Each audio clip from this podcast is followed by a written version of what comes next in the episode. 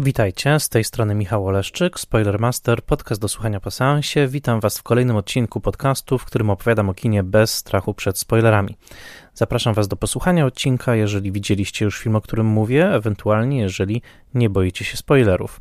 Spoilermaster jest podcastem w całości utrzymywanym przez patronki i patronów w serwisie patronite kropka p l. Zapraszam Was do zapoznania się z moim profilem patronite kropka p l łamane przez Spoilermaster. Misją Spoilermastera jest popularyzacja wysokojakościowej wiedzy o kinie, a podcast jest i pozostanie darmowy w szerokim dostępie. Jeżeli chcecie wesprzeć moją pracę przy tym projekcie, serdecznie do tego zapraszam. Najbardziej dziękuję moim patronkom i patronom imiennym, a zatem Festiwalowi Mediów Człowiek w Zagrożeniu w Łodzi, Michałowi Chudzielińskiemu ze strony Gotam w Deszczu, Dianie Dąbrowskiej z Akademii Włoskiego Kina, Agnieszce Egeman, Odjemu Hendersonowi, Beacie Hołowni, Annie Jóźwiak, Tomaszowi Kopoczyńskiemu, Władimirowi Panfiłowowi, Mateuszowi Stępniowi, Bartkowi Przybyszewskiemu z bloga Liczne Rany Kłute i podcastu o latach dziewięćdziesiątych Podcastex, blogowi Przygody Scenarzysty prezentującego analizy scenariuszowe, a także portalowi Outfilm oferującemu szeroki wybór filmów o tematyce L G B T plus. Im wszystkim bardzo dziękuję. Dziękuję wszystkim wspierającym podcast, a także wszystkim, którzy go słuchają i szerują wiadomości o nim w sieci. W dzisiejszym odcinku opowiem o filmie współczesnym, odchodząc na chwilę od cyklu Classic, a w zasadzie porozmawiam o filmie współczesnym ze znakomitym młodym krytykiem filmowym Maciejem Kędziorą, zastępcą redaktorów naczelnych portalu Filmawka. Tym filmem, który będzie tematem dzisiejszego odcinka, jest Licorice Pizza. To film w reżyserii Paula Thomasa Andersona z roku dwa tysiące dwudziestego pierwszego, o którym mówi się, że może liczyć na co najmniej kilka nominacji oscarowych. Nagrywam ten odcinek w styczniu roku dwa tysiące dwudziestego drugiego. Porozmawiam dzisiaj z Maćkiem o tym, jakie miejsce w kanonie najnowszego kina amerykańskiego zajmuje Paul Thomas Anderson, a także jak czytać ten film stanowiący rodzaj nostalgicznego powrotu do lat siedemdziesiątych. Paul Thomas Anderson, urodzony w roku tysiąc dziewięćset siedemdziesiątym w Studio City, czyli w dzielnicy Los Angeles, nazwanej tak na cześć studia filmowego, które założył tam prawie sto lat temu Mack Sennett, to rzeczywiście jeden z najważniejszych reżyserów kina amerykańskiego. Zadebiutował w roku tysiąc dziewięćset dziewięćdziesiątym szóstym filmem Sydney, znanym także jako Hard Eight, a przebojem wdarł się jako dwudziestosiedmiolatek filmem Boogie Nights, portretującym branżę porno w latach siedemdziesiątych i stanowiącym wyraźne nawiązanie do twórczości Roberta Altmana. Od tamtego czasu można z powodzeniem powiedzieć, że Anderson stał się współczesnym klasykiem. Nazwisko Altmana jako mistrza towarzyszyło mu od samego początku. Asystował mistrzowi przy jego ostatnim filmie pod tytułem Ostatnia audycja. W napisach końcowych do Aż poleje się krew można przeczytać podziękowania czy dedykacje właściwie właśnie dla Roberta Altmana, a jego Magnolia z roku dziewięćdziesiątego dziewiątego była powszechnie czytana jako hołd dla altmanowskiego na skróty. Ale od tamtego czasu wydaje się, że Anderson znalazł już swój własny styl i podąża absolutnie unikalną, osobną ścieżką w kinie amerykańskim. Ten najnowszy film, Licorice Pizza, dzieje się w roku tysiąc dziewięćset siedemdziesiątym trzecim i stanowi właśnie rodzaj nostalgicznego powrotu do Los Angeles tamtego czasu. Sam Anderson natomiast wskazuje na dwa filmy młodzieżowe, których tematem jest wchodzenie w dorosłość, które były szczególnie inspiracją dla niego właśnie przy tym projekcie, a mianowicie na American Graffiti George'a Lucasa, nakręcone właśnie w roku siedemdziesiątym trzecim i na film Beztroskie lata w Ridgemont High Emmy Heckerling z osiemdziesiątego drugiego roku, takich klasyk high schoolowego kina z początku lat osiemdziesiątych. Co istotne, film jest rodzajem patchworku wspomnień, historii prawdziwych i zasłyszanych. Część z nich dotyczy samego Andersona, ale większość z nich dotyczy Garego Goetzmana, producenta zaprzyjaźnionego z Andersonem, który opowiadał mu o swoich przygodach jako nastoletniego przedsiębiorcy i też aktora dziecięcego w Los Angeles. Gary Goetzman grał w latach sześćdziesiątych jeszcze u boku Lucille Ball, którą obecnie ucieleśnia Nicole Kidman w filmie Amazon Prime pod tytułem Being the Ricardos, swoją drogą, w filmie Yours, Mine and Ours, w którym wystąpi, Lucille Ball wystąpiła u boku Henry'ego Fondy. To była taka familijna komedyjka, w której Goetzman wystąpił właśnie jako nastolatek i historię Goetzmana jako nastoletniego aktora, ale także właśnie jako trochę szalonego, początkującego przedsiębiorcy, który między innymi próbował handlować łóżkami wodnymi, stały się kanwą scenariusza Licorice Pizza. Gary Goetzman znany jest przede wszystkim jako producent, jako się rzekło, i jego najważniejsze współprace były z reżyserem Jonathanem Demim, zarówno przy dokumentach muzycznych, takich jak Stop Making Sense, jak przy filmach fabularnych, takich jak słynna oscarowa Filadelfia. A zatem Licorice Pizza jest rodzajem filmu z kluczem, być może z wieloma kluczami. Z jednej strony mamy tutaj właśnie postać Goetzmana w filmie nazwanego Garym Valentine'em, z drugiej strony mamy chociażby postać Johna Petersa, w którą wciela się Bradley Cooper. John Peters to taki szalony producent hollywoodzki, wydaje się, że osobowość raczej border, borderline'owa z jego biografii, a jednocześnie historycznie udokumentowany partner Barbary Streisand i producent jej remake'u Narodzin Gwiazdy. W filmie zastajemy go właśnie jako partnera Streisand w wersji niemalże psychopatycznej, zagranej przez Bradley'a Coopera.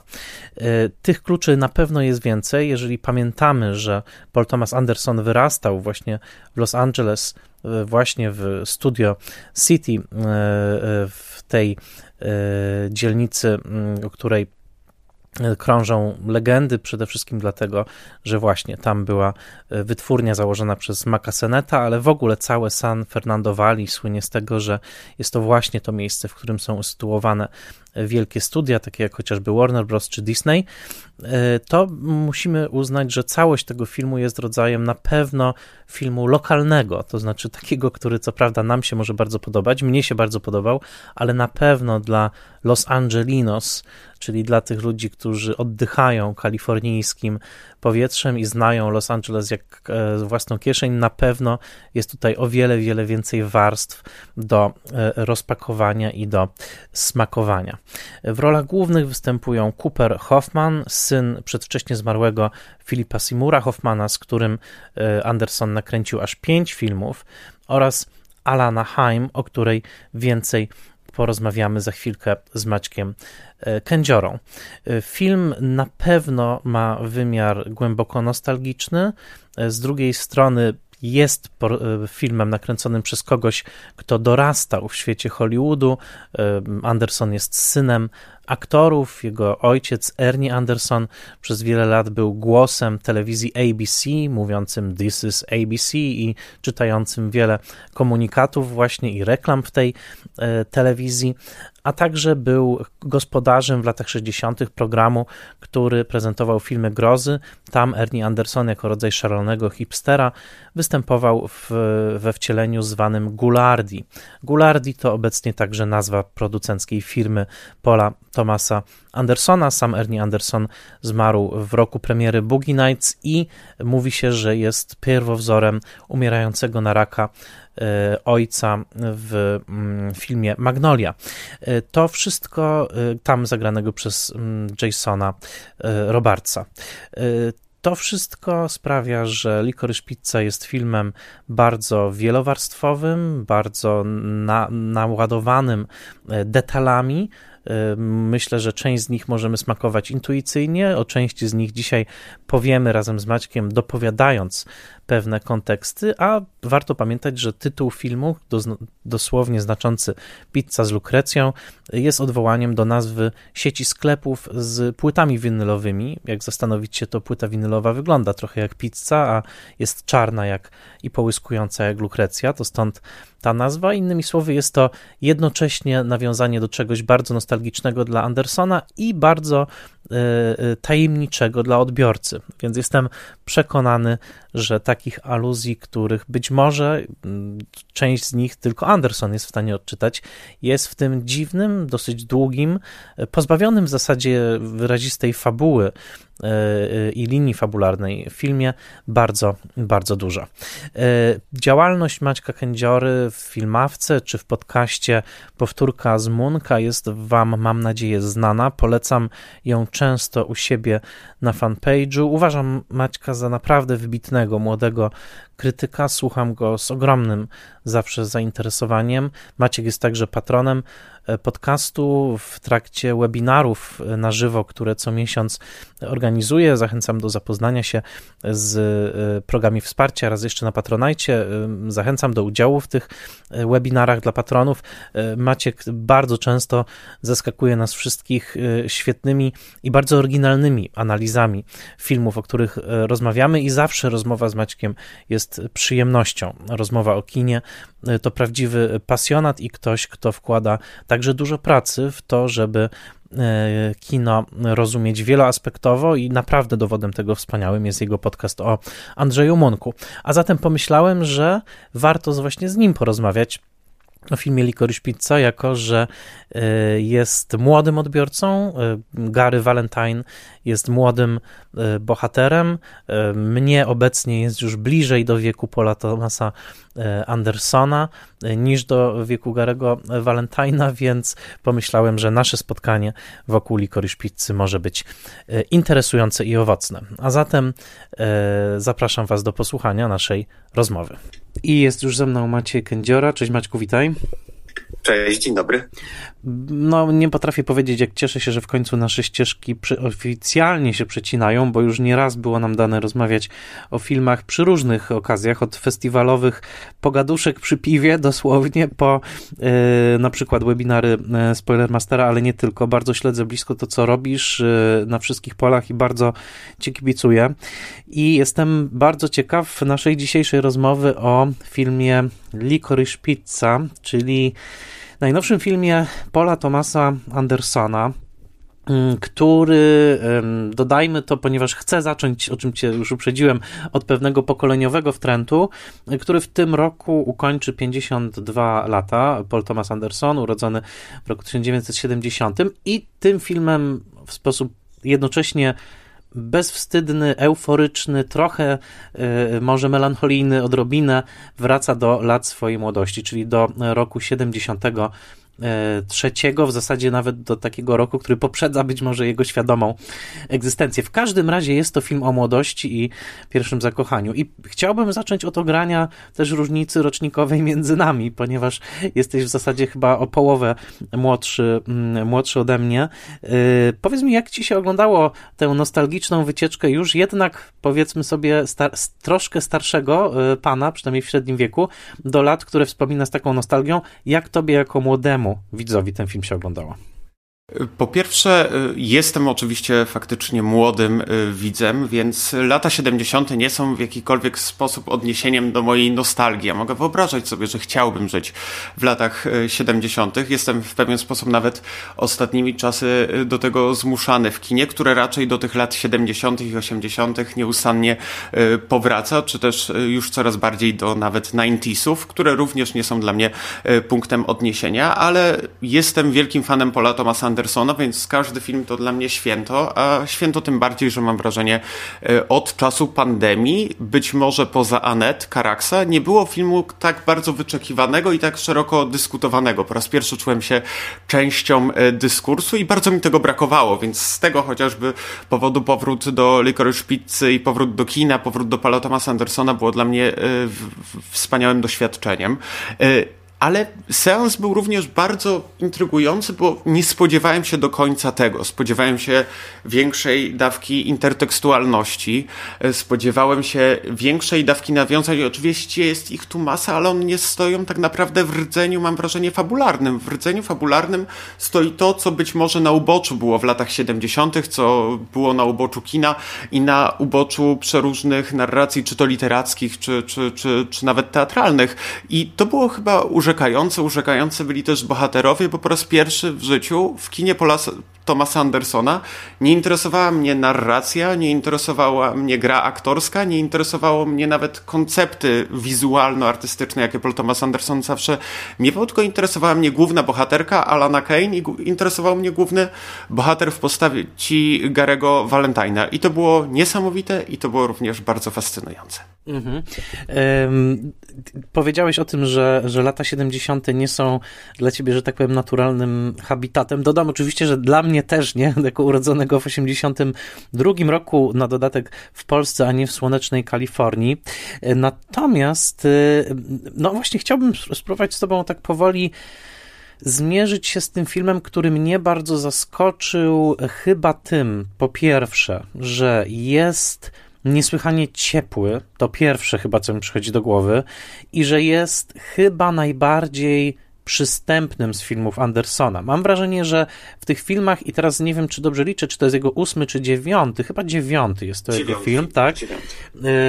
Że w jego filmach zazwyczaj jest jakaś taka doza dystansu, która bywa, powiedziałbym po angielsku, quirky, to znaczy taka właśnie ekscentryczna, ale nadal przyjemna, a czasami bywa trochę odpychająca. Mam, mam, zwłaszcza bym zwrócił uwagę na drugą połowę filmu Mistrz, który wydaje mi się takim najbardziej ekstremalnym filmem Andersona, ale też filmem po prostu trudnym w oglądaniu z bardzo wielu, bardzo wielu powodów.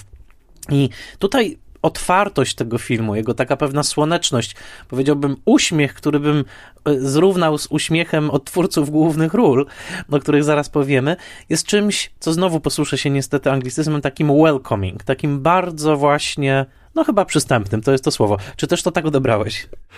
Po pierwsze, a propos twórczości Paula Thomasa Andersona, ja nawet bym powiedział, i to nie jest, broń Boże, zarzut, choć wiem, że to słowo zazwyczaj kojarzy nam się pejoratywnie, powiedziałbym, że ona jest bardzo często wykoncypowana, że ja zawsze zauważam w, w każdym filmie Paula Thomasa Andersona jakiś koncept, który miał szczególnie napędzić ten film, i od samego początku kariery, nawet od Ryzykanta, który jest dość po prostu narracyjnym filmem, mam wrażenie, że były tam koncepty, które Paul, Paul Thomas Anderson wymyślił i stwierdził, że wokół tego obuduje narrację. Zawsze tak lubię wierzyć, że w moim ulubionym filmie Paula Thomasa Andersona, czyli w Nici Widmo, pojawił się ten pomysł z grzybami i wokół tych grzybów i wokół marzenia Paula Thomasa Andersona, żeby zrobić film w Londynie, powstała po prostu cała misterna e, narracja. Podobnie było chociażby chyba przy Wadzie Ukrytej, gdzie po prostu chciał zaadaptować Pęczona, zastanowił się, jak zaadaptować Pęczona i wymyślił sobie koncepcję zbudowania całości narracji wokół postaci granej przez Joaquina Phoenixa. Tutaj faktycznie jesteśmy zapraszani, ale z drugiej strony, znów jesteśmy w końcu w świecie P T A, który nie jest tak oczywisty, mam wrażenie, że jesteśmy również odrzuceni, bo tak naprawdę nie mamy fabuły, nie mamy czego się chwycić w tym filmie, nie mamy celu, do którego zmierzają bohaterowie, a przecież w latach siedemdziesiątych, oczywiście poza nowojorską awangardą, która była w latach swojej świetności, tak naprawdę zazwyczaj mieliśmy filmy klasyczne hollywoodzkie, zwłaszcza tworzone w Kalifornii, które miały cele, które nas dokądś prowadziły, które, które opowiadały jakąś historię, gdzie my czuliśmy się jakkolwiek zaangażowani. Tutaj mamy wrażenie, że po prostu oglądamy losy bohaterów. I znów wracam do tego, że bohaterowie są dla tego filmu absolutnie najważniejsi, przewyższają swoją jakąkolwiek statusem ważności fabułę, ale faktycznie jest to film otwierający również do tego, że nie jest aż tak bardzo przyszyty intertekstualnością, czyli w przeciwieństwie chociażby do innego filmu, który zrealizował kumpel Paula Thomasa Andersona, mam nadzieję, że jeszcze przyjdzie nam czas na to, żeby w ogóle zastanowić się o tym pokoleniu lat dziewięćdziesiątych wśród twórców i twórczyń amerykańskiego kina, bo to jest faza niesamowitych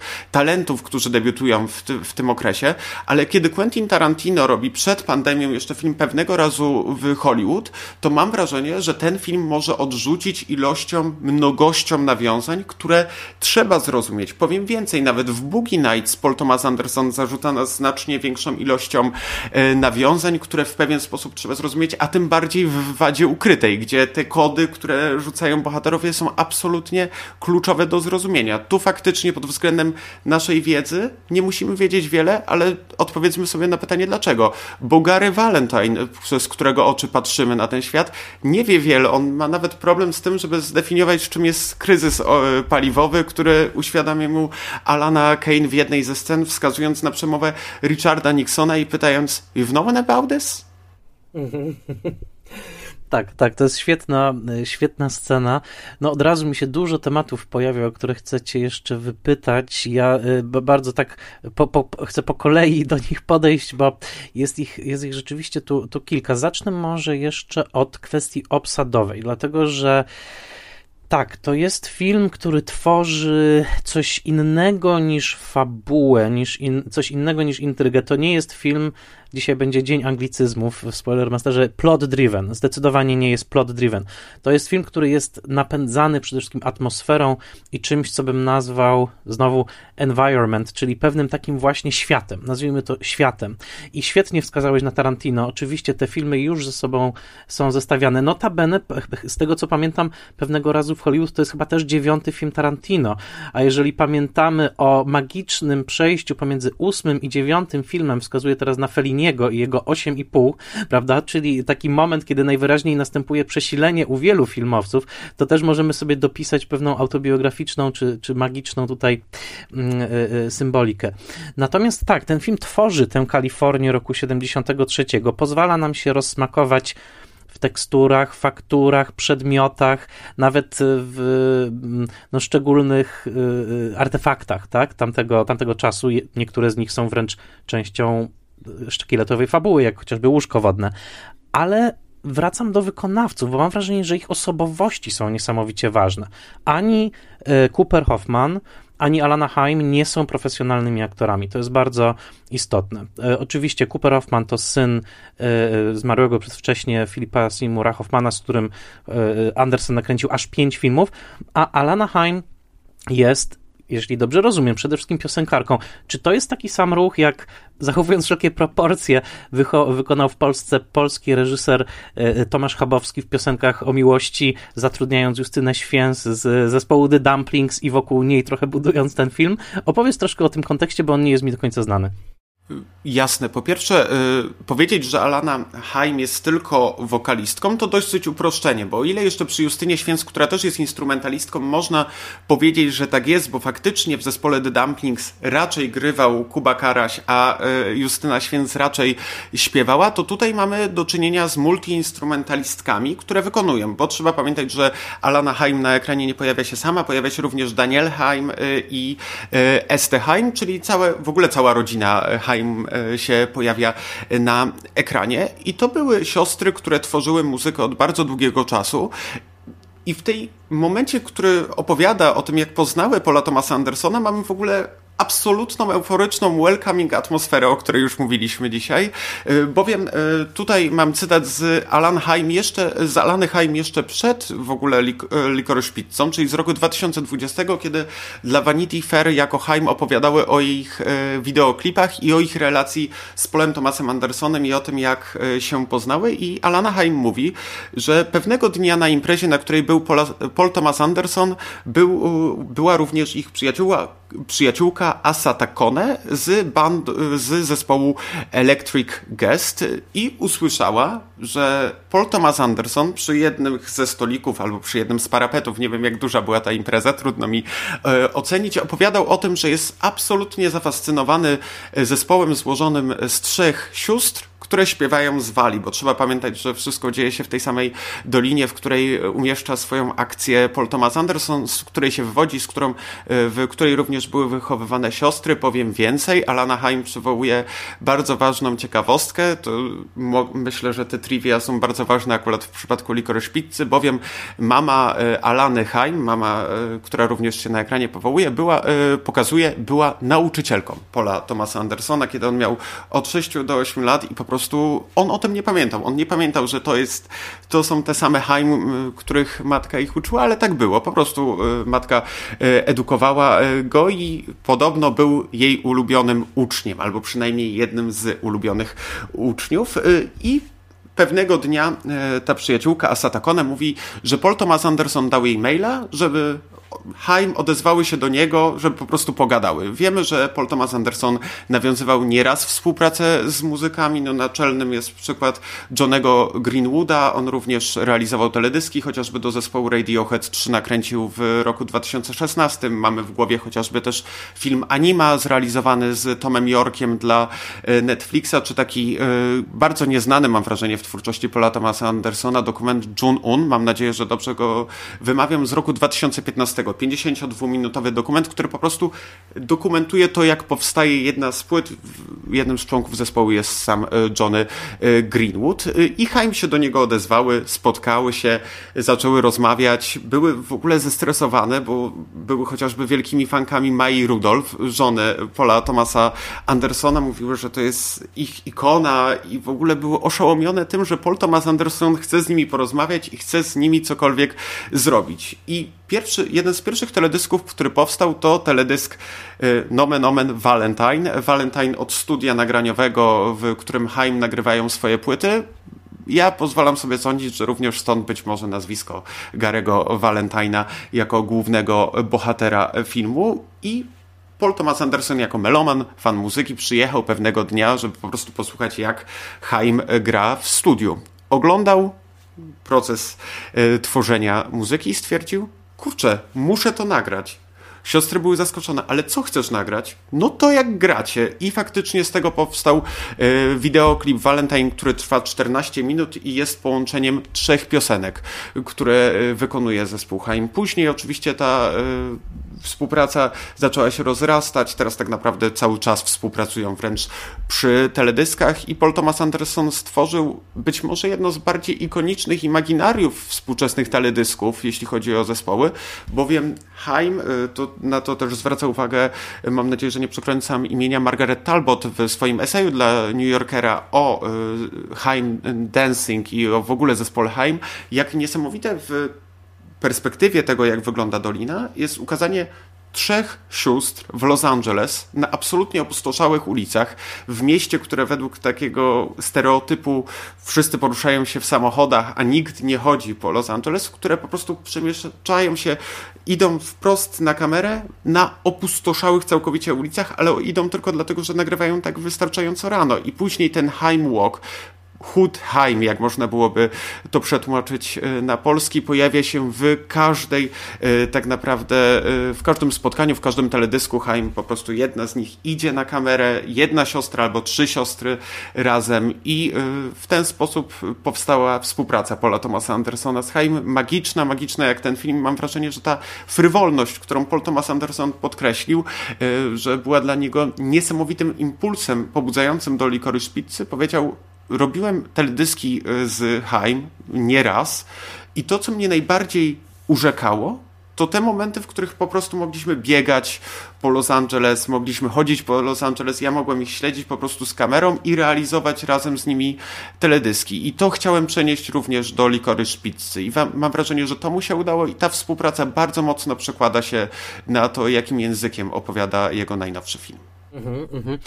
To, to jest bezcenny trop i także to, co powiedziałeś o tym, że Anderson jest melomanem, oczywiście od jego najwcześniejszych filmów często się mówi o tym, jak on wspaniale kom- komponuje nomen omen swoje, swoje ścieżki dźwiękowe, oczywiście w znaczeniu czy to zlecania muzyki, czy to dobierania muzyki. Wiemy na przykład, że Magnolia powstała tak naprawdę z inspiracji piosenkami M. M. Mann, o której on też poprosił o skomponowanie kilku i wokół tych piosenek rozgrywa się akcja i tak dalej. Ale przecież sam tytuł filmu Licorice Pizza odsyła nas właśnie do płyt, ponieważ chodziło o nazwę sklepu płytowego dzieciństwa, takiej sieci, którą zapamiętał z dzieciństwa Paul Thomas Anderson, dosłownie pizza z luk lukrecją, no czyli krążek winylowy, tak, czarny, połyskujący krążek, to stąd, stąd wzięło się, czyli w pewnym sensie jest to film, który jakoś tam wyrasta w ogóle z ery analogu właśnie i, i, i winylu.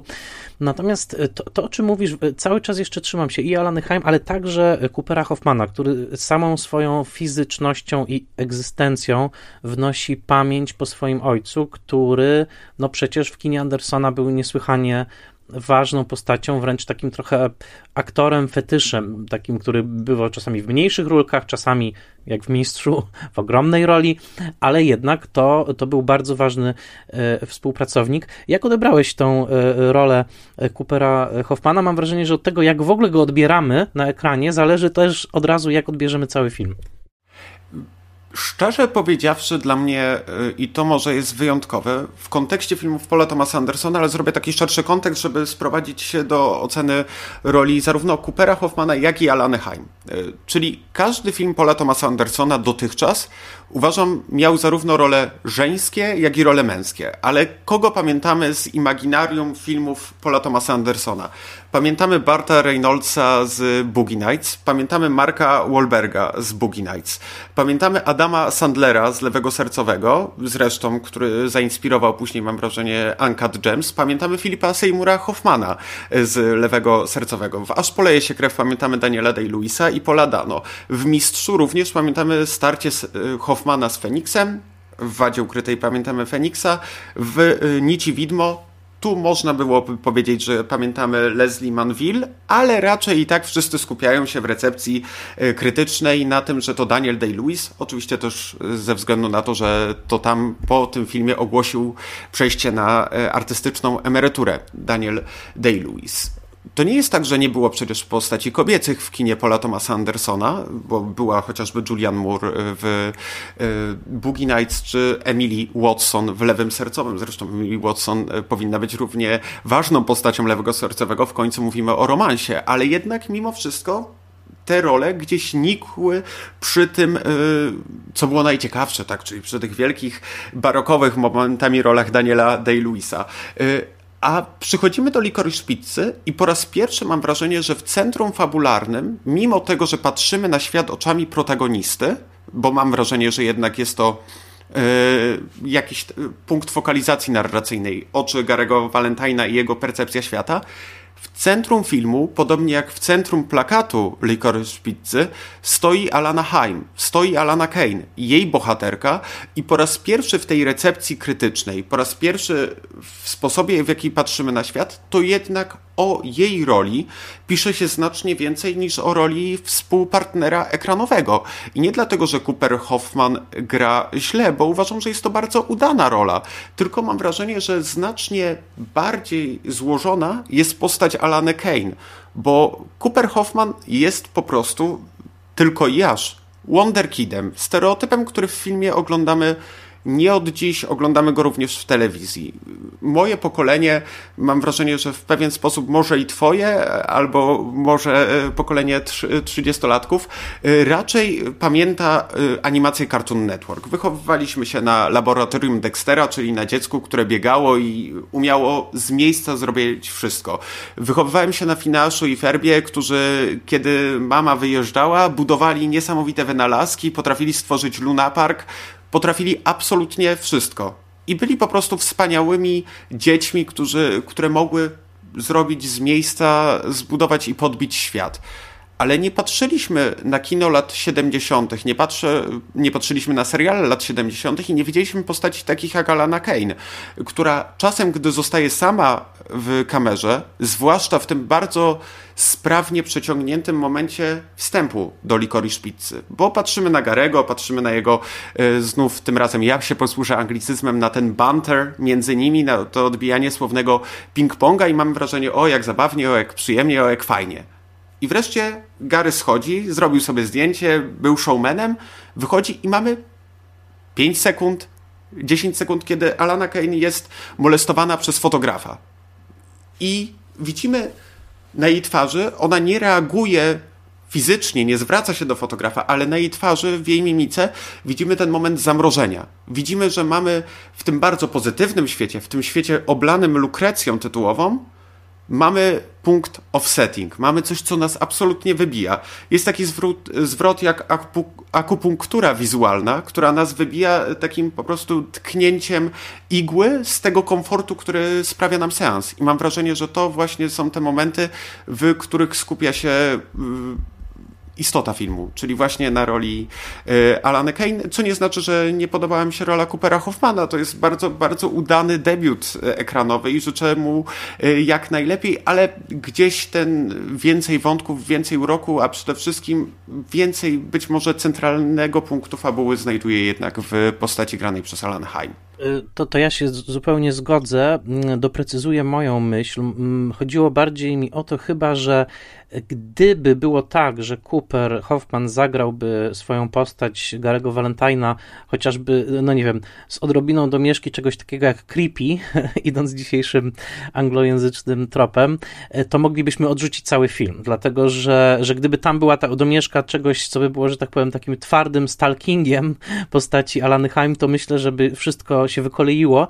Natomiast przez to, że jest z nim taka jakby pewna miękkość i słodycz, być może jak ta Lukrecja, to, to jednak jakby przyjmujemy te jego rozmaite awanse za dobrą monetę, bo bardzo chcę się teraz odwołać do sekwencji otwierającej, o której mówiłeś, która uważam, że jest świetna, ale też jest niesłychanie paradoksalna. Faktycznie wszystko kończy się tym, tym jakimś aktem naruszenia cielesnej nietykalności przez tego fotografa, ale przecież wszystko zaczyna się od sceny ściśle narcystycznej, przy czym sceny narcystyczne zazwyczaj były rezerwowane w kinie dla kobiet. Tutaj to właśnie Gary Valentine, czyli nasz Cooper Hoffman, w pierwszym ujęciu filmu jest pokazany przed lustrem, kiedy można powiedzieć stroi się, albo przynajmniej szykuje się, prawda, przeczesuje sobie włosy, chce wyglądać jak najlepiej. Oczywiście w tle jest totalnie sztubacki numer z wysadzeniem w powietrze muszli klozetowej, yy, czyli jesteśmy w krainie, chciałoby się powiedzieć, właśnie sztubackich żartów, ale on patrzy w lustro. I co ciekawe, już od razu Anderson buduje coś interesującego, bo kiedy po raz pierwszy widzimy Alanę Haim,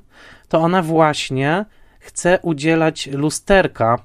Ma lusterko dla tych dzieciaków, które przygotowują się do, do zdjęć i mówi yy, grzebyk, lusterko, grzebyk, lusterko. My dobrze wiemy, że Gary już, że tak powiem, dokonał, prawda, tej, tej, tej toalety, powiedzmy, ale tak czy siak on ją właśnie zaczepia na to lusterko, prawda, innymi słowy widzimy jakby jego, jego pewną przemyślność, no oczywiście wszystko kulminuje dla niego zrobieniem tego zdjęcia, prawda, czyli w pewnym sensie, no, no on został jakoś tam uwieczniony w tej, w tej, w tej wersji, w jakiej chciał, ale to tak naprawdę chciał dobrze wyglądać dla niej i oddaję ci głos.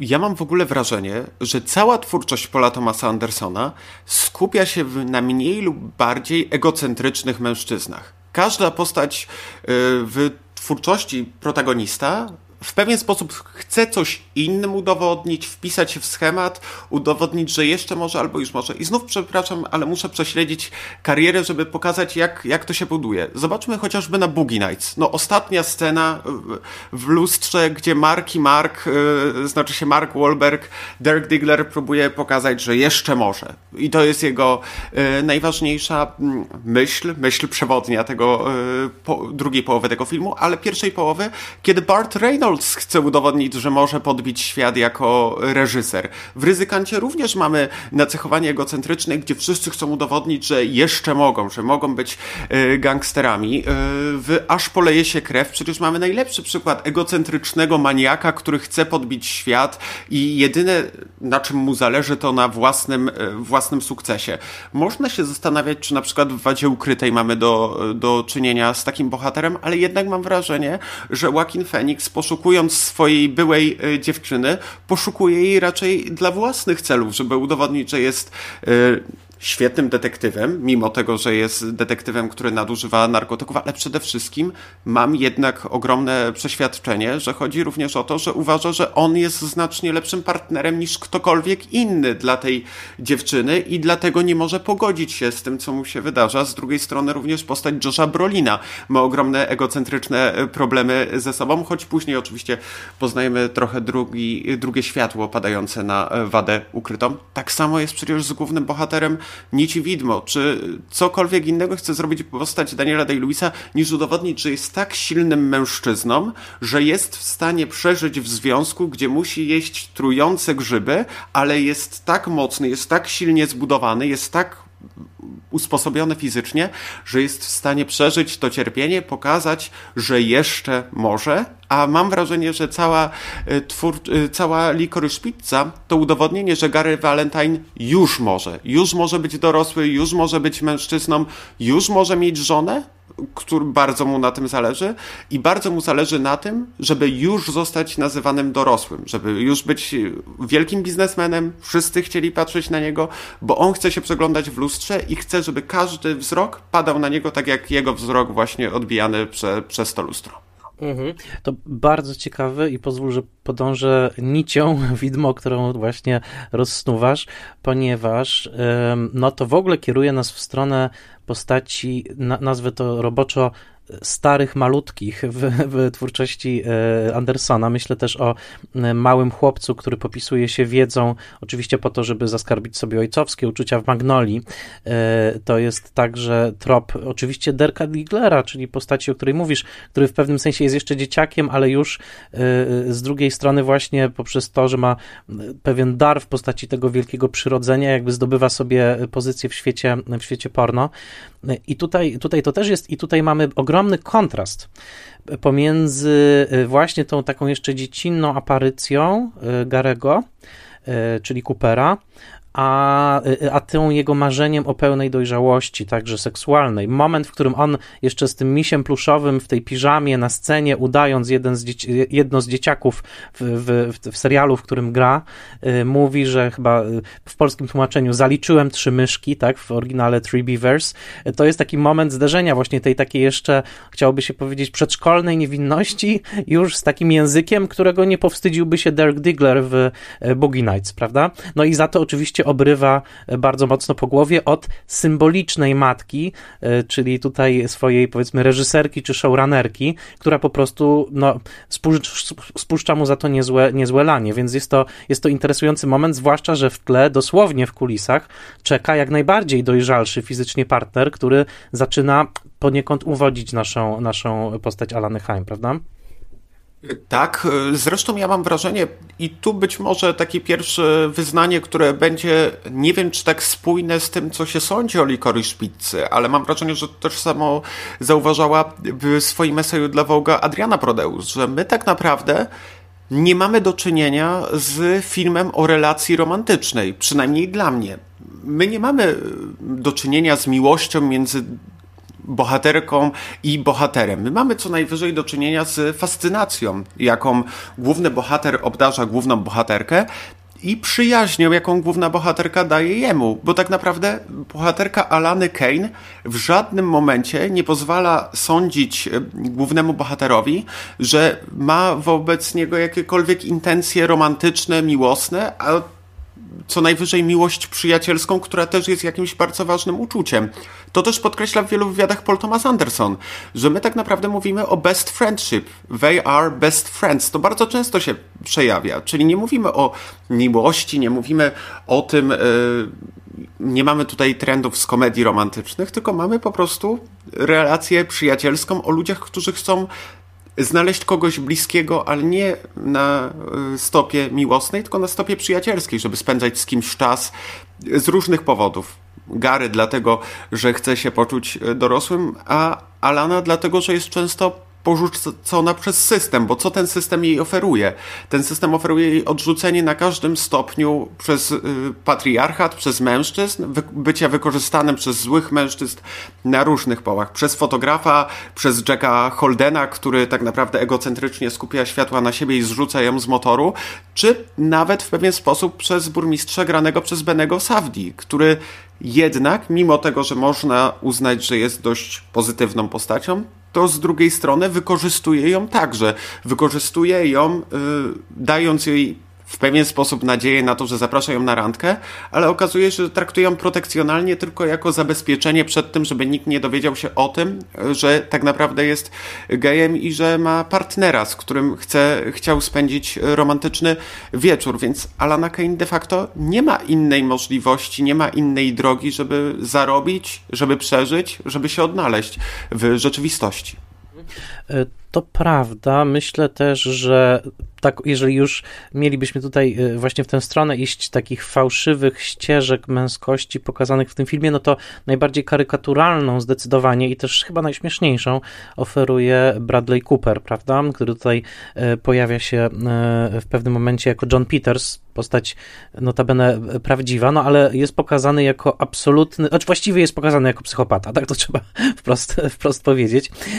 I, i, i, i oczywiście słuchacze pamiętają te, te sceny i też w tej litanii pewnie trzeba by ustawić jakoś ojca Alany Haim, który co prawda nie jest pokazany jako psychopata, to na pewno nie, ale jest jednak pokazany jako ktoś bardzo, chyba za bardzo nawet rygorystyczny, tak, przesłuchujący swoją córkę po powrocie do domu, no, a potem wyrzucającym w zasadzie jej potencjalnego chłopaka z domu, dlatego, że nie jest, że nie jest wierzącym Żydem, albo po prostu, że nie jest wierzącą osobą.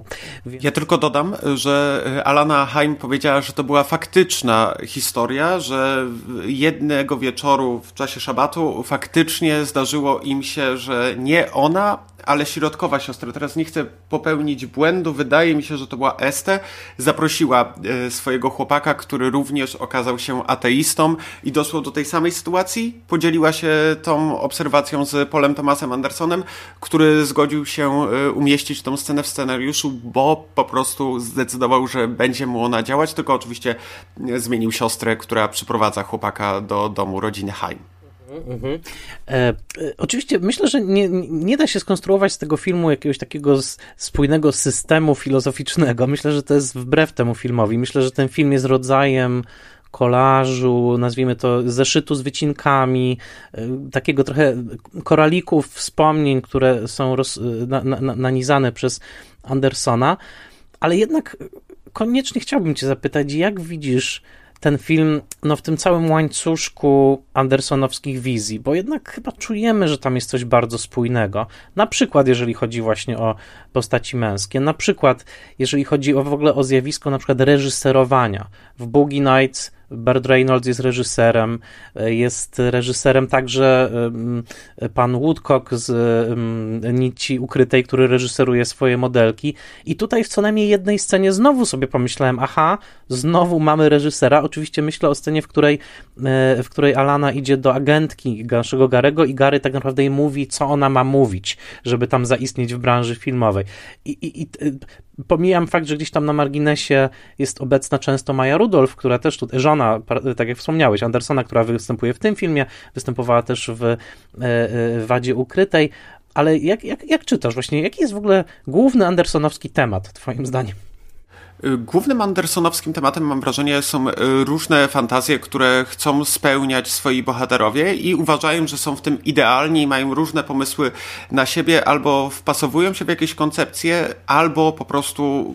Tak się przydarza, mam wrażenie, że w Lewym Sercowym często tak się przydarza, ale też główny bohater Lewego Sercowego to jedyny wyjątek, który mam wrażenie, że bardziej systemowo przez swoje siostry jest wrzucany w jakieś konwencje, które nie są dla niego, albo przynajmniej on nie chciałby być ich częścią, ale też w centrum filmów Paula Thomasa Andersona i to jest w ogóle bardzo intrygujące.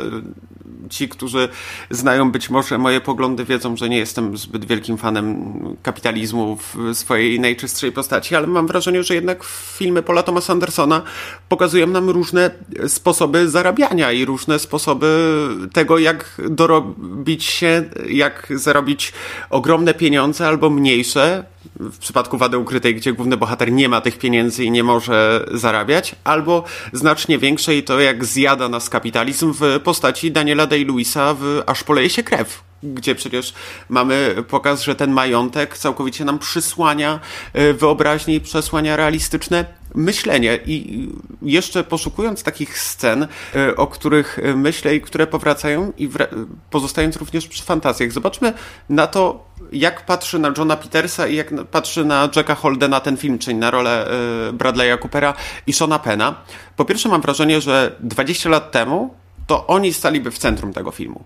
W sensie dwadzieścia lat temu Paul Thomas Anderson uwielbiał tak bardzo przerysowane role. Uwielbiał mieć szalonego Bradley'a Coopera w roli głównej, który do ekstremum wręcz aktorskiej metody się posuwa, żeby zagarnąć ekran cały dla siebie. To robili aktorzy Paula Thomasa Andersona od samego początku. Nawet Philip Seymour Hoffman w Lewym Sercowym ma tylko kilka minut, ale zagarnia cały ekran dla siebie swoją niesamowitą ekspresją sceniczną.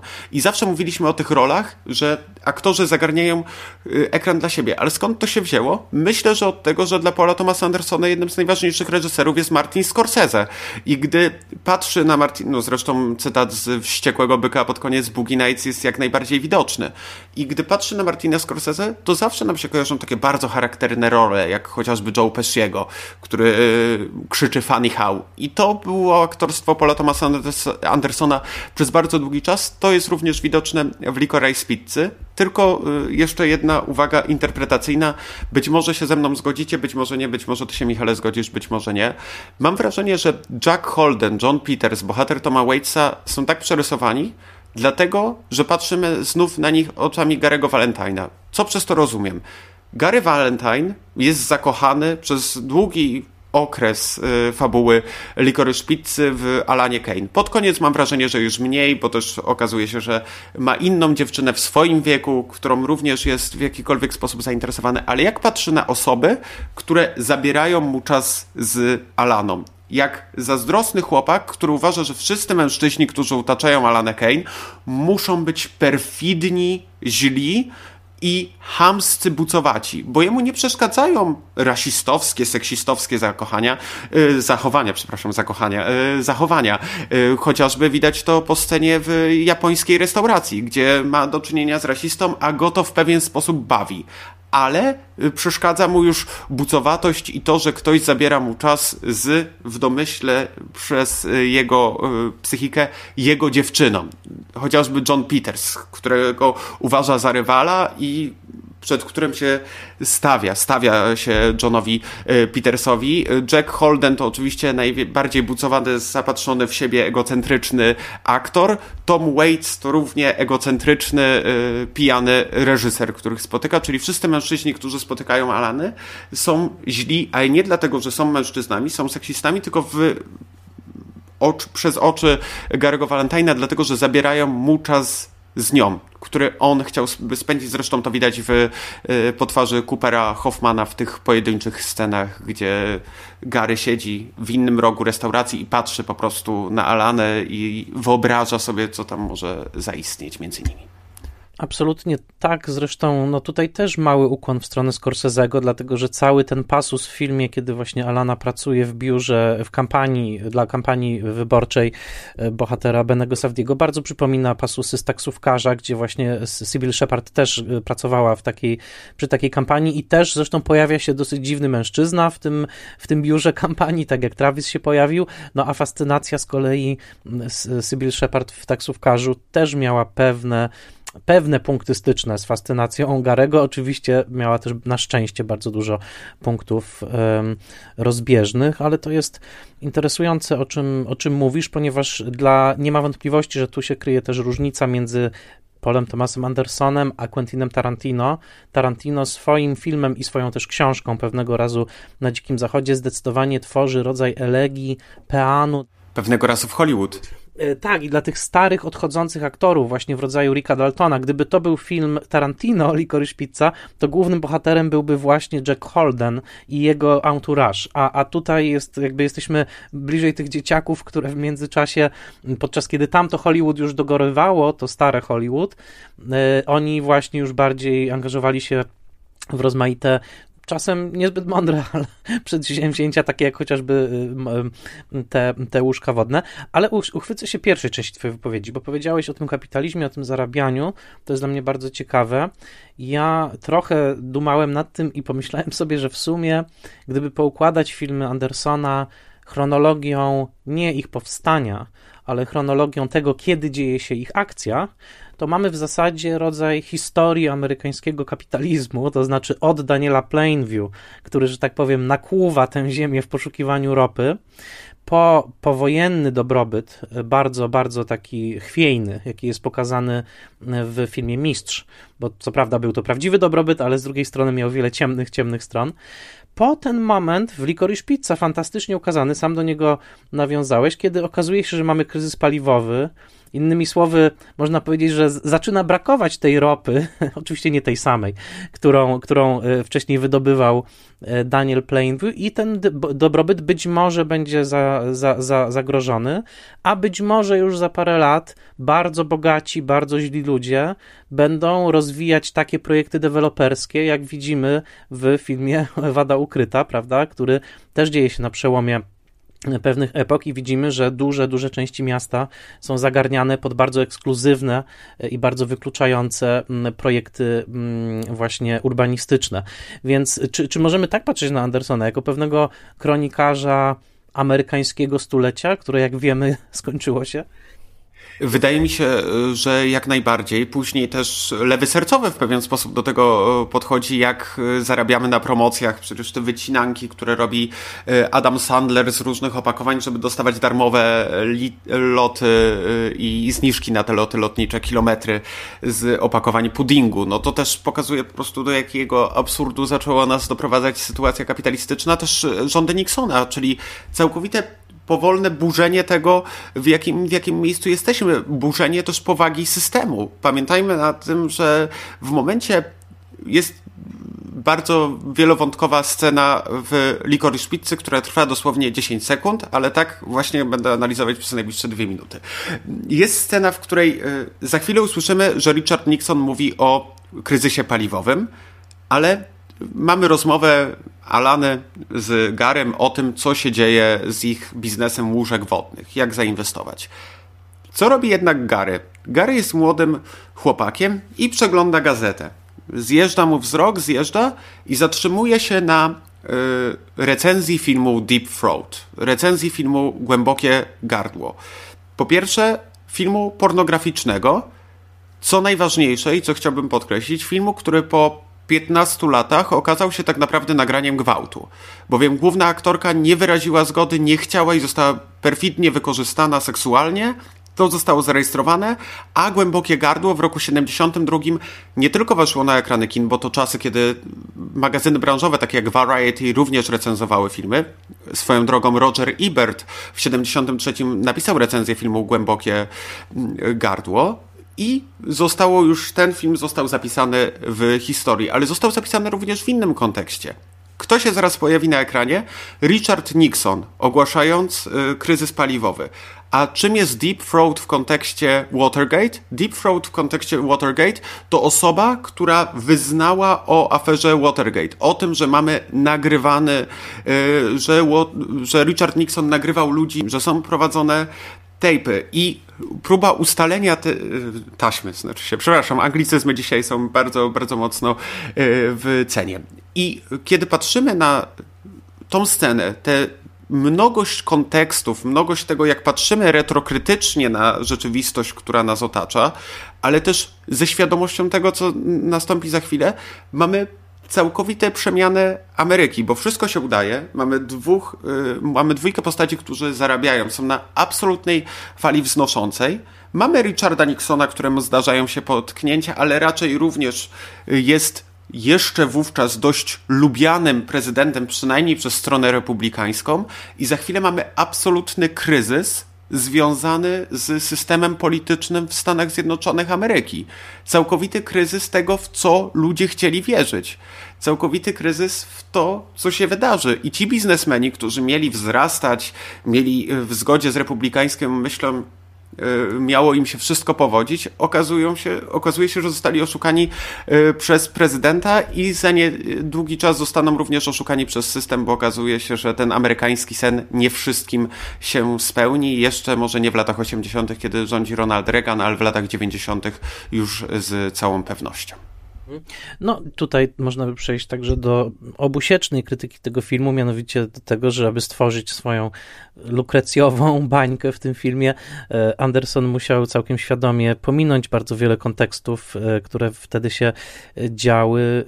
W zasadzie no, można było obejrzeć ten film i trochę się nie domyślić, że, że wtedy Ameryka walczyła w Wietnamie, tak? I, i też można się nie domyśleć rozmiarów napięć rasowych, jakie wtedy miały, miały miejsce. No, to wszystko, jeżeli jest, to jest na jak jakimś totalnym tutaj rzeczywiście marginesie, no bo uznajmy, że w tym filmie jednak Jednak nostalgia króluje, tak mi się wydaje. Notabene zaszokował mnie budżet tego filmu i muszę jeszcze sprawdzić więcej, ale że on kosztował czterdzieści milionów dolarów. To jest jakiś po prostu chyba najdroższy, nostalgiczny film w historii kina, bo jednak te źródłowe filmy takie, na które wskazywał Anderson, czyli nie wiem, czy to American Graffiti, czy Fast Times at Ridgemont High, no to nie były takie drogie filmy. Tutaj mamy jakąś, no już nawet nie chcę tego zostawiać z polską skalą, bo po prostu polski film nigdy tyle nie kosztował. A, a, a, ale no, to, to, to mnie też trochę tutaj zastanowiło. Natomiast ja chciałem jeszcze, yy, zmierzając powoli, powoli do końca, zapytać ciebie o taką ciekawą interpretację, która się pojawiła na twoim profilu. Napisałeś o pewnej serialowości tego filmu i to mnie zaintrygowało, bo masz na myśli przede wszystkim stronę narracyjną, ale gdybyś rozwinął tę, tę, tę myśl. Serialowość w kontekście budowania świadomości, czyli znów podejście filozoficzne do tworzenia kina przez Paula Thomasa Andersona. Jeśli skupimy się na fazie Richarda Nixona, na okresie jego prezydentury, do której ja jestem oczywiście wielkim, której ja jestem oczywiście wielkim sceptykiem, też retroaktywnie, no trzeba zaznaczyć ze względu na lektury, które można wysnuwać po, po, po prezydenturze Nixona, ale skupimy się na tym, jak budowana była świadomość lat siedemdziesiątych, które Paul Thomas Anderson bardzo mocno chce oddać. Czyli musimy sięgnąć po telewizję, po daytime T V, które kreowało jakby nasze wyobrażenie tego, jak wygląda Ameryka, ale przede wszystkim kreowało wyobrażenie Amerykanów i Amerykanek, którzy oglądali tę telewizję i byli w pewien sposób kształtowali sobie wyobrażenie na to, jak powinien wyglądać świat, jakie są wewnątrz nim zawarte mechanizmy. I patrzymy na Licorice Pizzę i myślimy, że faktycznie mamy do czynienia z filmem, który jest bardzo momentami, jeśli nie spojrzymy retrokrytycznie, tylko spojrzymy po prostu na przypadki Gary'ego Valentine'a, powiedzielibyśmy nawet republikański i dosyć uprzywilejowany. Po pierwsze, na ekranie nie pojawia się chyba ani jeden aktor y, czarny, y, ani aktorka. Nie mamy w ogóle mniejszości etnicznych poza dwoma y, Azjatkami, które jednak jak się pojawiają, to są w sklepie ukarane z łóżkami wodnymi, tak. Mhm. Y, to, Ale to są dr- trzecie plany. Mhm. Tak, tak, tak. I, y, a jeśli się pojawiają jako bohaterki akcji, to raczej Azjatki, które są sprowadzone do rasistowskiego żartu pana, który opowiada, czyli, czyli jeszcze z takim bardzo perfidnym akcentem, zresztą ten perfidny akcent się nie pojawia po raz pierwszy w karierze Paula Thomasa Andersona, takim samym akcentem naleśniki zamawia Josh Brolin w Wadzie Ukrytej. Czy to jest coś, co Andersona po prostu śmieszy, bo, to, bo ten żart już wtedy mnie trochę nie śmieszył, szczerze mówiąc. Je- jeszcze mam wrażenie, że o ile w Wadzie Ukrytej nie potrafię usprawiedliwić tego, co wyprawia Josh Brolin zamawiając pancake'i, bo to jest scena, która trwa trzy minuty i Josh Brolin cały czas mówi tym dziwnym akcentem zamawiając pancake'i. Tutaj można zrzucić to na karby utrzymania realizmu, ale też odsyłamy do bardzo ciekawego posta na ten temat y, Łukasza Mańkowskiego, który prześledził y, rasowe y, y, nawiązania azjatyckie, do mniejszości azjatyckich w y, Licorice Pizzy.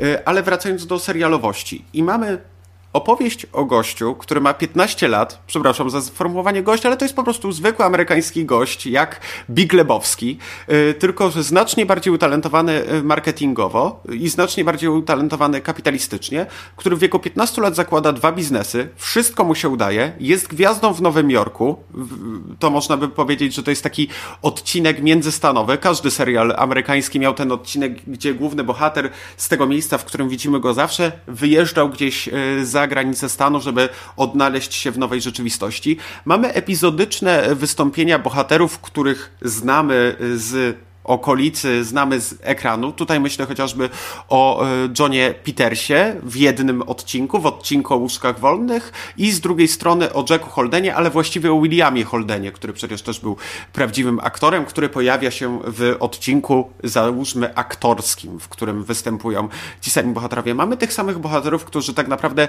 zbytnio się nie rozwijają, bo nie powiedziałbym, że Gary Valentine w filmie yy, zalicza jakąkolwiek przemianę charakterologiczną. To nie jest film o przemianach. My po prostu poznajemy tych bohaterów i spędzamy z nimi czas przez cały czas, tak jak w tradycyjnej amerykańskiej telewizji. Jedyną bohaterką, która zalicza przemiany, jest Alana Haim, ale zalicza je w tych momentach, w w których tak naprawdę nie patrzymy serialowo, czyli w których nie ma Gary'ego Valentine'a. Wtedy widzimy te przemiany, które, które zachodzą w Alanie. Więc z jednej strony mamy fragmentaryczność narracji, z drugiej strony mamy ideologiczne przesłanie stricte wymiaru serialowego, który gdyby był oglądany w latach siedemdziesiątych, myślę, że nie byłby aż tak traktowany retrokrytycznie, bo mało kto by dostrzegał tą krytykę. Zresztą zobaczmy, jak ograny jest sam kryzys paliwowy. Jest ograny tak, że Gary biega w rytm Life on Mars, jakby to było coś najbardziej niesamowitego. Sam Paul Thomas Anderson powiedział, że jak pamięta kryzys paliwowy, to średnio go ogarnia, myślał, że jest apokalipsa. No tego wymiaru apokaliptycznego tu nie ma. Mamy za to wymiar świetnego elementu kaskaderskiego, który wydarza się w sposobie jazdy. Podobno Alana Haim swoją drogą w wywiadach przyznaje, że sama jeździła w większości tej sceny i musiała się uczyć i drżała z lęku przed, przed, przed tym zjazdem. Ale wracając do i kończąc myśl o serialowości, zobaczmy na ostatnią sekwencję napisów końcowych. Czy te napisy końcowe, gdzie mamy bohatera i bohaterkę wyliczanych, Gary, y, z, y, Alana Haim as Alana Kane i najlepszy fragment Alany Kane z tego filmu. John Peters as Bradley Cooper i y, Bradley'a Coopera, który wymachuje tymi sztyletami. Mamy tutaj typowe trapy, które zostały wykorzystane w serialu. Ja uważam, że Paul Thomas Anderson być może te serialowe tropy traktuje jako jakąś formę krytyki tej rzeczywistości, krytyki tej świadomości, której nie dało się inaczej ukazać na ekranie niż poprzez wykorzystywanie medium, które tą świadomość budowało. Trzymam się twojego wniosku. Dodam, że tak, tak, podoba mi się ta teza. Myślę, że Licorice Pizza, ja bym to nawet zawęził, nie tylko daytime, daytime T V, bo tutaj raczej nie widzimy takich wcieleń daytime T V, jak chociażby Opera Mydlana. Nie, po prostu sitcom, po prostu sitcom lat siedemdziesiątych, w którym bohaterowie takich sitcomów, jak nie wiem, Wszystko w rodzinie, czy wielu, wielu innych soap, no właśnie, w jednym odcinku Gary kup- zakłada biznes i robi łóżka wodne, znaczy, że sprzedaje, w innym odcinku wymyśla coś innego, w trzecim odcinku jedzie do Nowego Jorku i tam przeżywa jakąś przygodę. Myślę, że tak, że jest to rodzaj no, manierystycznego, późnego wcielenia sitcomu amerykańskiego lat, lat siedemdziesiątych. Za, za, ale też to, to jest dowód na co innego. No, sam, Paul, sam Paul Thomas Anderson przyznaje w wielu wywiadach, jak bardzo ukształtowała go telewizja tamtych lat i wydaje mi się, że to, to pokazuje mocne zmediatyzowanie, tak, jakby tej, tej świadomości, tego, że ona jest zapośredniczona właśnie przede wszystkim przez telewizję, przez kino. Można powiedzieć, Tarantino oglądał coś troszeczkę innego, ale też jest tak zmediatyzowany, prawda? Tutaj też dzieciństwo Garego jest trochę przeżywane przed kamerami, tak jak wspomniałem wcześniej, dzieciństwo jednego z bohaterów Magnolii i, i, i tak dalej, i tak dalej. W Boogie Nights oczywiście mediatyzowany jest seks. No, San Fernando Valley najwyraźniej jest taką doliną, która trochę jest w Kalifornii, a trochę jest po prostu w audiowizualności i w kulturze, którą przecież, z której Kalifornia najbardziej zasłynęła przez cały dwudziesty wiek, prawda? Czyli właśnie z produkcji audiowizualnej i nic dziwnego, że z tego też się wywodzi Anderson. I w której San Fernando Valley jednak rzadko występowało, bo do czasów teledysków Haim i do czasów Paula Thomasa Andersona to raczej było takie miejsce, jak sam P T A podkreśla w wielu wywiadach, w ogóle nie pokazywane. Ja tylko chcę jeden tytuł dorzucić do tego, jak wyglądały bezdroża Los Angeles, a właściwie przedmieścia Los Angeles w sposób bardzo krytyczny dla kapitalizmu i dla tego, jak zostali porzuceni bohaterowie, a właściwie bohaterka filmu, bowiem Tamara Jenkins w swoim debiucie, absolutnie wyjątkowa w mojej opinii reżyserka, bardzo nieznana w Polsce, tworzy rok albo dwa lata po debiucie Paula Thomasa Andersona, po Ryzykancie, film Slumsy Beverly Hills z Nataszą Lyon w roli głównej, znaną z Orange is the New Black czy z Russian Doll. I jeśli zobaczymy Slumsy Beverly Hills, to również zobaczymy rok tysiąc dziewięćset siedemdziesiąty szósty. Zobaczymy rodzinę, która nie ma gdzie mieszkać, nie stać ją, musi mieszkać po obskurnych motelach i mam wrażenie, że później, teraz myśląc o kinie współczesnym, mamy innego reżysera, który patrzy w ten sposób już nie na Kalifornię, ale na Amerykę. Mam wrażenie, że bardzo zbliżonym filmem do Licorice Pizzy, jeśli chodzi o fantazyjne zakończenie, jest film, który wejdzie w marcu do kin. Jest to Red Rocket. Tam już znacznie bardziej mamy podkreśloną toksyczność relacji miłosnej między dojrzałym mężczyzną a młodą dziewczyną, i tam mamy już absolutnie zaakcentowana jest ostatnia scena, gdzie patrzymy na antagonistę, który ma pewien fantazmat. Nie chcę zdradzać, co nim jest, co, co mu się objawia przed oczami, ale mam wrażenie, że ostatnia scena jest fantazyjna. Bo jeśli mogę ci, Michale, zadać jedno pytanie. Czy ostatnia scena, nawet w wywiadzie z Alaną Haim, Alana Haim powiedziała, że uważa, że ostatnia scena, w której mamy stopklatkę i widzimy, jak oni biegną razem, Alana Haim mówi, że w jej własnej wersji reżyserskiej, jeśli by kiedykolwiek powstała, to dopisałaby do tego, że Gary za mocno ciągnie Alanę za rękę, ona opada na kolana i mamy tutaj ucięty film, że, że nie może im wyjść. Ja mam wrażenie, że jeśli traktujemy film, jak ja, na... opowieść, gdzie patrzymy oczami Gary'ego Valentine'a, tak naprawdę ja nie mam wrażenia, że w ogóle bohaterka grana przez Alanę Haim wypowiedziała sformułowanie I love you, Gary. Nawet mam wrażenie, nie wiem czy yy, może się mylę, może ktoś bardziej szczegółowo oglądał ten film, a ja nawet nie zarejestruję momentu, w którym jej usta mówią I love you, Gary, tylko mam wrażenie, że to jest w ogóle dograne z offu, żeby jeszcze bardziej podkreślić to, co wyobraża sobie Gary, to co, co wyobraża sobie piętnastoletni chłopak w relacji ze znacznie starszą dziewczyną. No tutaj odpowiem ci chyba trochę w duchu Adriany Prodeus, bo z tym się zgadzam, że, że, że to jest bardziej film o tej fantazji niż, niż o faktycznym związku, który rodziłby się na naszych oczach. Stopklatka wydaje mi się tutaj pewnym unikiem tak naprawdę Andersona, to znaczy ta stopklatka zamraża fantazję w jej ekstatycznym stadium i nie pozwala nam zmierzyć się z czymś, co Sławoj Žižek by nazwał chyba odczarowaniem, tak? Jakoś tak to jest w jego, w jego myśli. W każdym razie, no, nie wiem, co Sławoj Žižek ma do powiedzenia o Licorice Pizza, ale myślę, że spojrzałby na ten film, powiedziałby, tam, tak, to jest film, który chce za wszelką cenę ocalić świat fantazji, raczej niż go, że tak powiem, zde, zdekonstruować. Więc ja patrzę na, na to trochę tak, że to jest um, rodzaj... Um, takiego, no, pewien rodzaj taksydermii, to znaczy tak, tak jak taksydermia zachowuje zwierzęta, tak jakby w ich jakichś tam pozach, z, z, powiedzmy z ich życia, no to ten film, tak jak zresztą w przypadku Tarantino, zachowuje ten moment, tak, tylko że Tarantino patrzy na trochę inne rejestry rzeczywistości, interesują go inne rzeczy. Ja bym dodał jeszcze jeden film, świetnie, że wspomniałeś o Tamarze, Tamarze Jenkins, ja bym jeszcze wspomniał Mike'a Millsa, który urodził się też w Kalifornii pod koniec lat sześćdziesiątych i którego film Kobiety dwudziestego wieku, The twentieth century woman, toczący się też w Kalifornii w połowie lat siedemdziesiątych i pokazujący w zasadzie taką, no właściwie wielopokoleniową mozaikę różnych, mm, różnych kobiet i też postaw, jakie w latach siedemdziesiątych były obecne. To, to gdzieś tutaj, tutaj też dla mnie ten Mills, mimo że uważam go za relatywnie najsłabszego filmowca z, tych, z tej trójki, czy czwórki, jeżeli wliczymy Tamarę Jenkins, to, to i tak on będzie na czwartym miejscu, to, to, to wydaje mi się, że, że ja bym wskazał na Andersona jako na tego, który czyni to w sposób relatywnie niezobowiązujący. Bo moim zdaniem przyjęcie fantazji Tarantino jest trochę obciążone tym, że trochę musimy przyjąć jego pokręconą wizję tego, kim jest człowiek, tego, kim są mężczyźni, tego, kim są kobiety.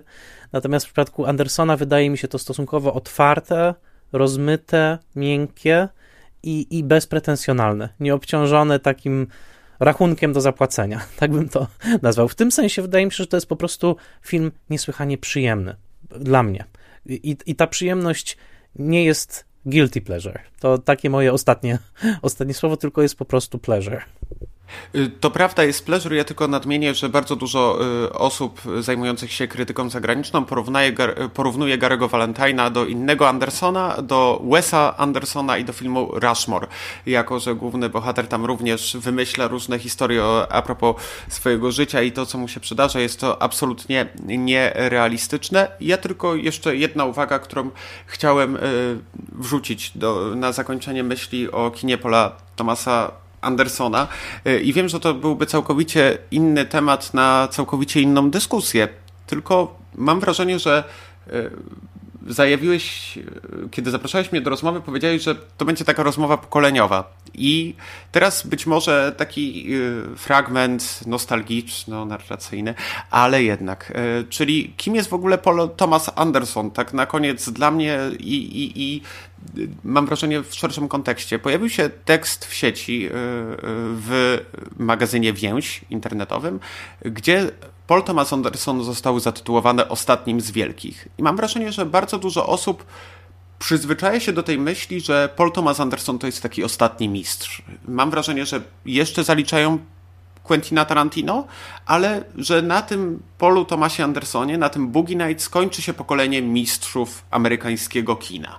Kończy się pokolenie twórców, którzy tworzą wyjątkowe dzieła, bowiem Paul Thomas Anderson faktycznie sięga po tropy, które były bliskie amerykańskim mistrzom od zawsze, czyli chociażby unikanie jednostajnej tematyki, przeskakiwanie z filmu na film, oczywiście utrzymywanie się chociażby w jednym miejscu z danym gronem aktorów, ale jednak wymiana tematyczna, wymiana gatunkowa, wymiana narracyjna, że żaden film nie jest taki sam, jak w, w zgodzie z poetyką y, autorską. A ja mam wrażenie, że jednak dla mojego pokolenia, bo przynajmniej żeby nie generalizować, powiem dla mnie, Paul Thomas Anderson jest paradoksalnie pierwszym z mistrzów.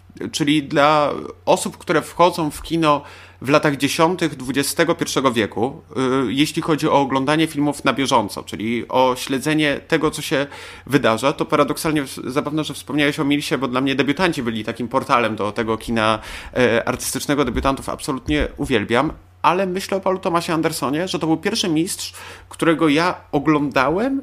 I ja nie traktowałem jak mistrza, tylko jako wybitnego autora, bo mam wrażenie, że my już odchodzimy w pewien sposób, przynajmniej ja staram się od podejścia etykietki mistrza, ale autora nadal pozostawiam, bo, bo, bo sam Paul Thomas Anderson mówi, że on się boi etykiety mistrza, bo, bo mistrz zawsze mu się kojarzy z opresją na planie, z, krzy, z krzykami. Z, zrobił film pod tym tytułem i tam powiedział, co o tym myśli.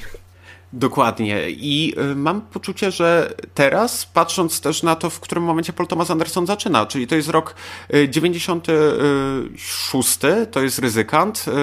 Wcześniej jedzie jako jeden z pierwszych gwiazd festiwalów Sundance do tego projektu Sundance Lab, w którym dwa lata wcześniej jest Quentin Tarantino i dzięki temu produkuje Wściekłe psy. Tak samo Paul Thomas Anderson dzięki temu projektowi może zrobić Ryzykanta. W osiemdziesiątym szóstym roku zaczyna się film Independent Spirit Awards i tu kolejny jest moment generacyjny, bo mam wrażenie, że dla przyszłych pokoleń, przynajmniej tak mi się wydaje, znacznie ważniejsze niż Oscary, znacznie ciekawsze będą właśnie nagrody Independent Spirit Awards, bo tam dostrzegamy te filmy niezależne, które wzbudzają ogromną, ogromne zainteresowanie w internecie. To tam były odkrywane filmy produkcji A dwadzieścia cztery, Neonu, cała ta nowa fala horrorów spod znaku Ariego Astera, Roberta Eggersa, tych nazwisk, które po prostu dla mnie są już punktami odwołania, mam wrażenie, bardzo sztywnymi i już bardzo powoli mistrzowskimi.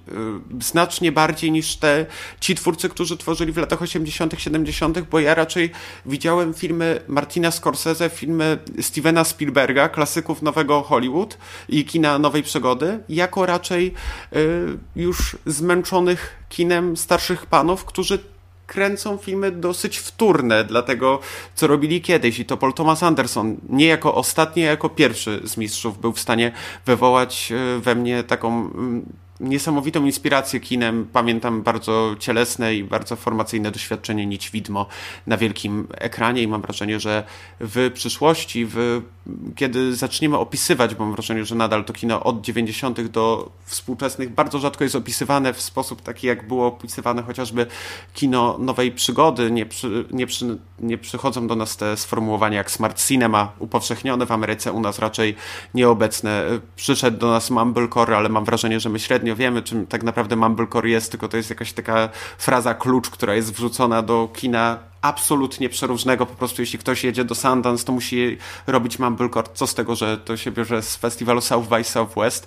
I po prostu kiedy zaczniemy to opisywać, to zobaczymy, że Anderson nie jest ostatnim, ale być może pierwszym mistrzem nowej generacji, pierwszym wielkim autorem. To bardzo ciekawe pytanie. Nie, nie, nie da się go w tym momencie rozstrzygnąć, bo słucham cię z zainteresowaniem, ale myślę sobie, nie wiem, czy on jest ostatnim, czy pierwszym. Na pewno jest jednym z przypadków granicznych, rozdzielających jakieś, powiedzmy, to tak śmiesznie zawsze brzmi w kontekście jednak dosyć krótkiej historii kina, epoki, prawda? Ale tak, wydaje mi się, że coś on rozgranicza. Dodałbym, że jego usilne trzymanie się celuloidu i taśmy filmowej, które też w tym filmie jest ważne, bo on był nakręcony na trzydziestu pięciu milimetrach, wskazuje na jego mocne uwikłanie jeszcze w tę formację, nazwijmy to, No, no nie wiem, filmowych dzieciaków lat siedemdziesiątych, jakkolwiek ich nazwać, tych, którzy tak bardzo fetyszyzowali właśnie jeszcze kino analogowe, kino, kino na taśmie światło, światło czułej, a jednocześnie mam wrażenie, że to, do czego doszło przy recepcji filmu Nici Widmo, a z czym większość z tych reżyserów teraz się mierzy, czyli z pewną jakby kolizją, z, z, z nazwę to progresywną wrażliwością, bo jednak przy Nici Widmo też pojawiły się te oskarżenia, czy to jest film o toksycznej męskości, czy to jest raczej film toksycznie męski, tak? Bo to przy Nici Widmo wyraźnie się ujawniło. Po raz pierwszy w twórczości Andersona, więc jestem ciekaw, ale wiesz co, wydaje mi się, że na to odpowie jego następny film. Nie wiem, co to będzie, nie doczytałem, nie wiem, co on teraz realizuje, ale wydaje mi się, że Licorice Pizza, jeżeli, tak jak mówię, zestawimy to z Tarantino i z jego Pewnego razu w Hollywood, to jest takie uśmiechnięcie się do tych lat siedemdziesiątych, pokazanie właśnie ich jako czasu, kiedy no jednak pulsuje jakaś energia, którą nazwam energią pozytywną, naprawdę pozytywną, ale, ale pytanie, co będzie, co będzie następne, trochę jest dla mnie jeszcze, jeszcze, jeszcze w zawieszeniu. Skłaniam się do tego, co ty mówisz, bo jako młody masz w tym sensie, musisz mieć w tym sensie rację, że jeżeli tak czujesz, że tam jest, jest ten powiew świeżości, to znaczy, że być może on jest tym pierwszym reżyserem jakiejś nowej, znowu użyję tego słowa, epoki, ale to jeszcze się okaże, mam wrażenie. Pamiętajmy też o jego młodym debiucie, bo on był bardzo młody, kiedy debiutował, prawda? Ten Sydney, czy jakkolwiek jest tam nazwany Ryzykant, to jest przecież, on miał wtedy dwadzieścia pięć lat, kiedy realizował ten film. To też jest dosyć, dosyć istotne. Chyba finalnie jako Hard Eight, ale to były wielkie walki z dystrybutorem. On się stawiał, żeby pozostał tytuł Sydney i chyba został zmieniony na Hard Eight, ale w ogóle to były bardzo ciekawe losy tego tytułu. On został puszczony w sekcji Un Certain Regard, gdzie raczej kina amerykańskiego zazwyczaj nie uświadczamy. W Cannes w ogóle, a tym bardziej w sekcji Un Certain Regard. Tam był pokazywany ten debiut Paula Thomasa Andersona. Ja tylko jeszcze a propos tego, co mówiłeś o, o nowej epoce, wydaje mi się, że w tych kontekstach odczytywania Paula Thomasa Andersona, chociażby progresywnych, które są mi dość bliskie, to jednak on się trochę lepiej broni niż Quentin Tarantino, a na pewno chyba jest bardziej skłonny do zmian i do zastanawiania się nad tym, co się dzieje. Zresztą o jego względnej postępowości, a propos celuloidu, świadczy, jak wypada na tle nazwę ich starymi mistrzami kina, jeśli chodzi o relacje z kinem superbohaterskim, bo to jest ciekawy przykład reżysera, który mimo tego, że tworzy filmy zupełnie niezwiązane z kinem superbohaterskim, nie boi się powiedzieć w wywiadzie, że to jest kino, które sprawia mu satysfakcję, lubi oglądać filmy Marvela, nie dołączył do tego dosyć dużego jednak i słyszalnego krzyku sprzeciwu. Z drugiej strony zauważył, że to właśnie dzięki tym filmom kino być może przeżyje, więc, jeśli, więc jest pewnie też świadomy tego, że żeby on mógł wypuszczać filmy na taśmie, które trafiają na ekrany kin, musi być również i żyć w zgodzie z kinem superbohaterskim, choć i streamingów się nie boi. W końcu Anima była pokazywana właśnie na streamingu, ten jego projekt z Tomem Yorkiem. Maćku, bardzo ci dziękuję, naprawdę, to jest dla mnie bezcenna rozmowa, też naprawdę myślę o tych, o tych sprawach, które poruszasz, one są dla mnie bardzo ciekawe.